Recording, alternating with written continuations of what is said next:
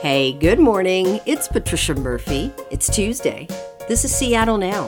Thanksgiving is just a few days away, a time for family and feasting, but also a great time of year to consider giving to your local food bank.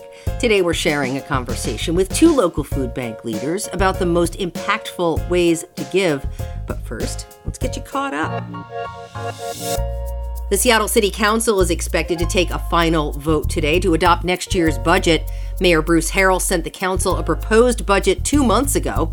Included in the nearly $8 billion is money to build more affordable housing, funding for mental health counselors in Seattle public schools, and a controversial gunshot detection program.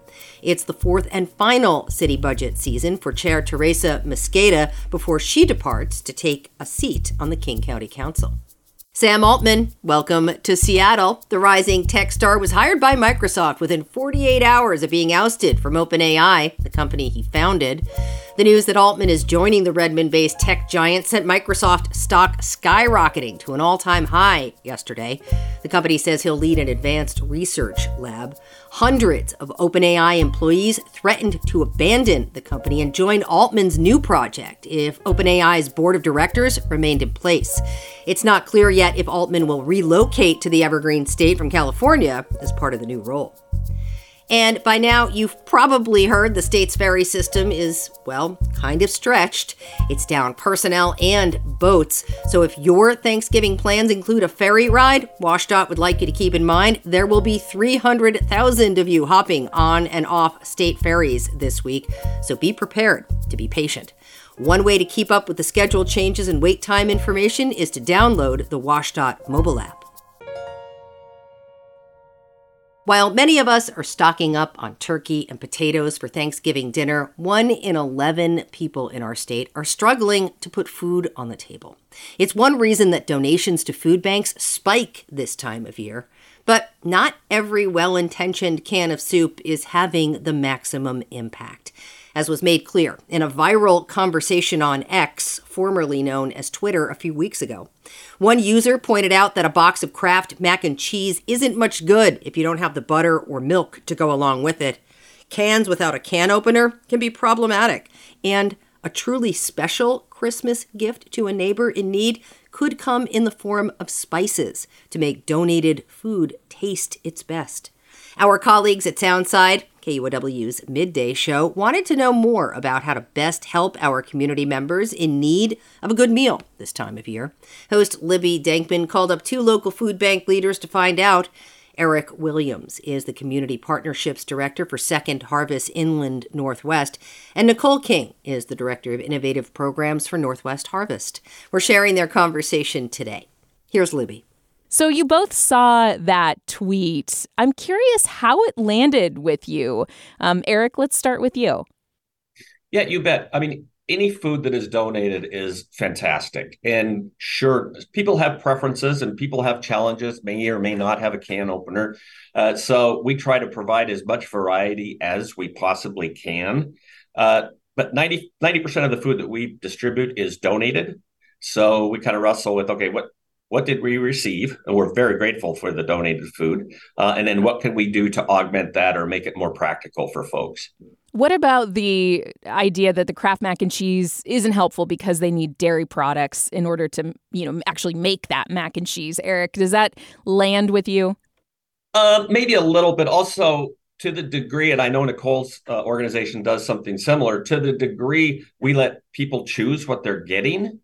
So there may be mac and cheese in there, and they may not choose to, quote unquote, shop for that. So again, getting mac and cheese is way better than getting nothing. And sure, there may be other things that are easier or more accessible for some folks. Nicole, what was your reaction to that list, sort of the pitfalls that this social media user found when talking with people who get food from food banks? I have to say, I agree with Eric in a lot of ways. Every donation is valuable, regardless of what it is. And having that variety is really important because we are serving a lot of different communities across the state. And so some programs will see lots of donations of Kraft mac and cheese. Other programs might see lots of donations of peanut butter. And so that's why it's so important to really link with local programs because we're all seeing different types of donations. But every donation counts. Every donation is something that someone can opt to choose when they're visiting a food pantry, or they might opt for an alternative. Did you resonate that idea that the spices, salt, maybe dried herbs are in short supply? Does that resonate with you, Nicole? Absolutely. Spices are so important to making meals that are delicious, that speak to our cultural values, and spices are hard to come by and they're expensive. Seeing those in donations is great. And I think depending on the program that is receiving that donation, it might determine which types of spices to donate. Spices are wildly expensive. I know everything, all groceries are going up, but my goodness, dried herbs and spices right now are quite high. We are a week away from the biggest food holiday of the year. Eric, first I'll start with you. What's the lead up to Thanksgiving looking like for your organization? How do you prepare? There's two things. I mean, certainly there's more attention and probably more anxiety through the holidays. So we try to help folks navigate that. Yes, we have increased attention. Yes, we have some extra events at this time of year. But at the end of the day, our job is to get food, 12 months, 365 days of the year.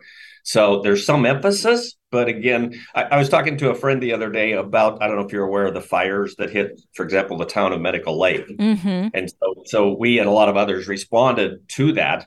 And a friend reminded me, when we're out shoveling snow in a couple of months, there's still going to be 100 families who don't have homes because they were burned. So you just try to, no question, there's additional emphasis on the holidays. But again, people need food around the year. Yeah, the hunger is year round. And some communities will see different spikes in food insecurity at different times of the year. Prepping for Thanksgiving holiday and this giving season, there is a lot of preparation that comes in advance, looking at trends from previous years, looking at our communications with our different partner programs to see what trends they're seeing about what folks are requesting. So there is a lot of gearing up to this time, but we're in that high level gear throughout the year and really looking at different trends of what kinds of donations we're requesting, what's coming in throughout the year.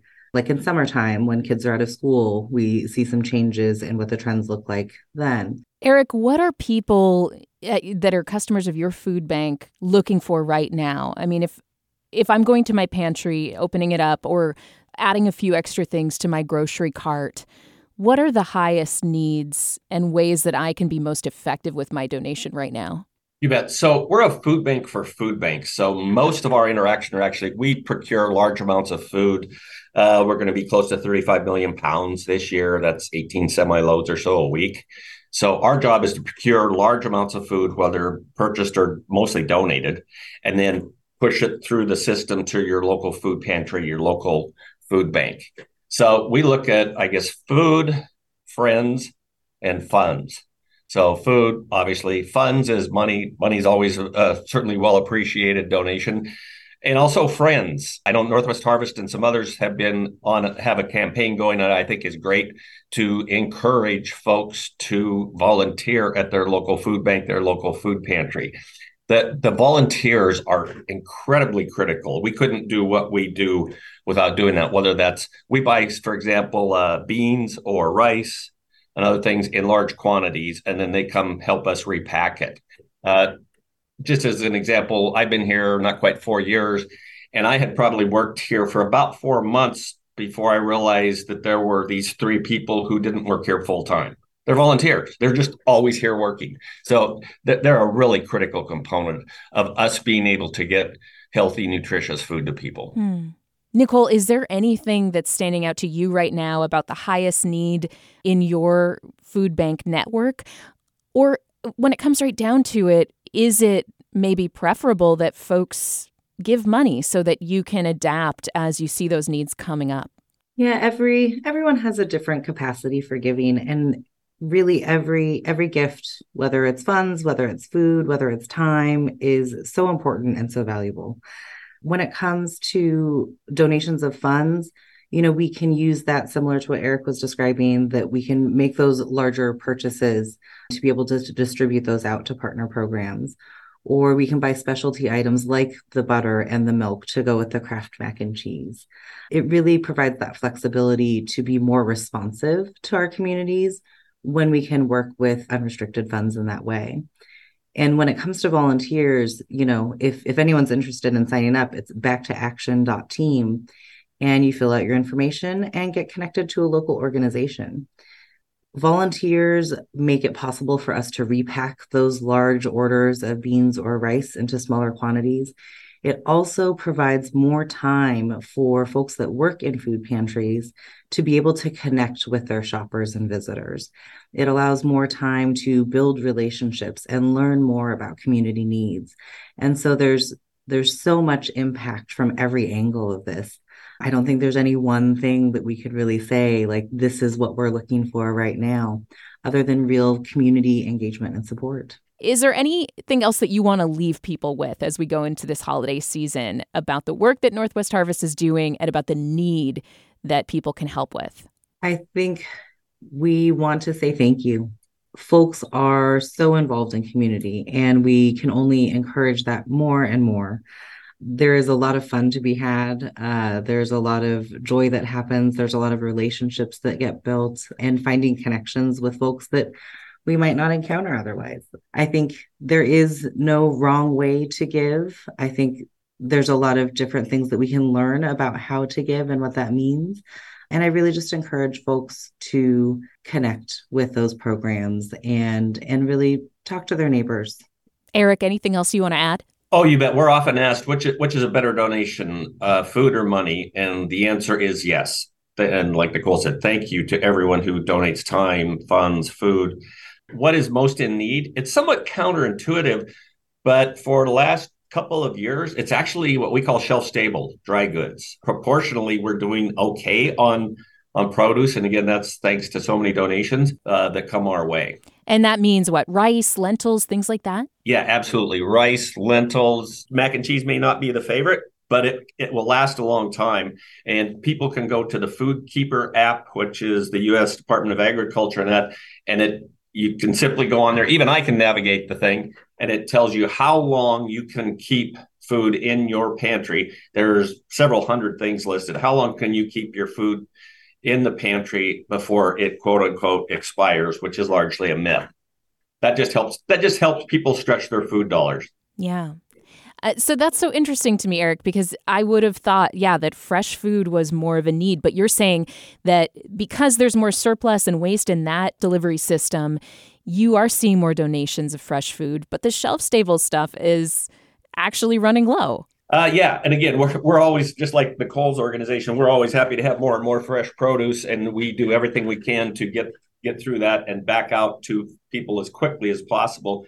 But yeah, right now it's the shelf-stable food that is really difficult and expensive to get. I just saw a story come over this morning that the average American family of four, this time a year ago, their grocery bill was $325, and now it's $425. So that's putting additional strain on folks. Yeah, we're all seeing that at the grocery store. And of course, when somebody is food insecure, it just hits so much harder. Eric Williams is the Community Partnership Director for Second Harvest Inland Northwest, and Nicole King is the Director of Innovative Programs for Northwest Harvest.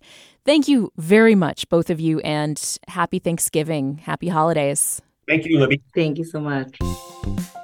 Thank you for listening to Seattle Now. Today's episode was hosted by Libby Denkman and produced by Noel Gasca for Soundside. You can hear that show at noon Monday through Friday on KUOW, or catch up with it afterwards in any podcast app. The Seattle Now team is Caroline Chamberlain-Gomez, Claire McGrain, Jenny Cecil Moore, and Vaughn Jones. Matt Jorgensen does our theme music. Seattle Now and KUOW Public Radio are members of the NPR network. It's an independent coalition of public media podcasters. You can find more shows in the network wherever you get your podcasts. I'm Patricia Murphy. See you tomorrow.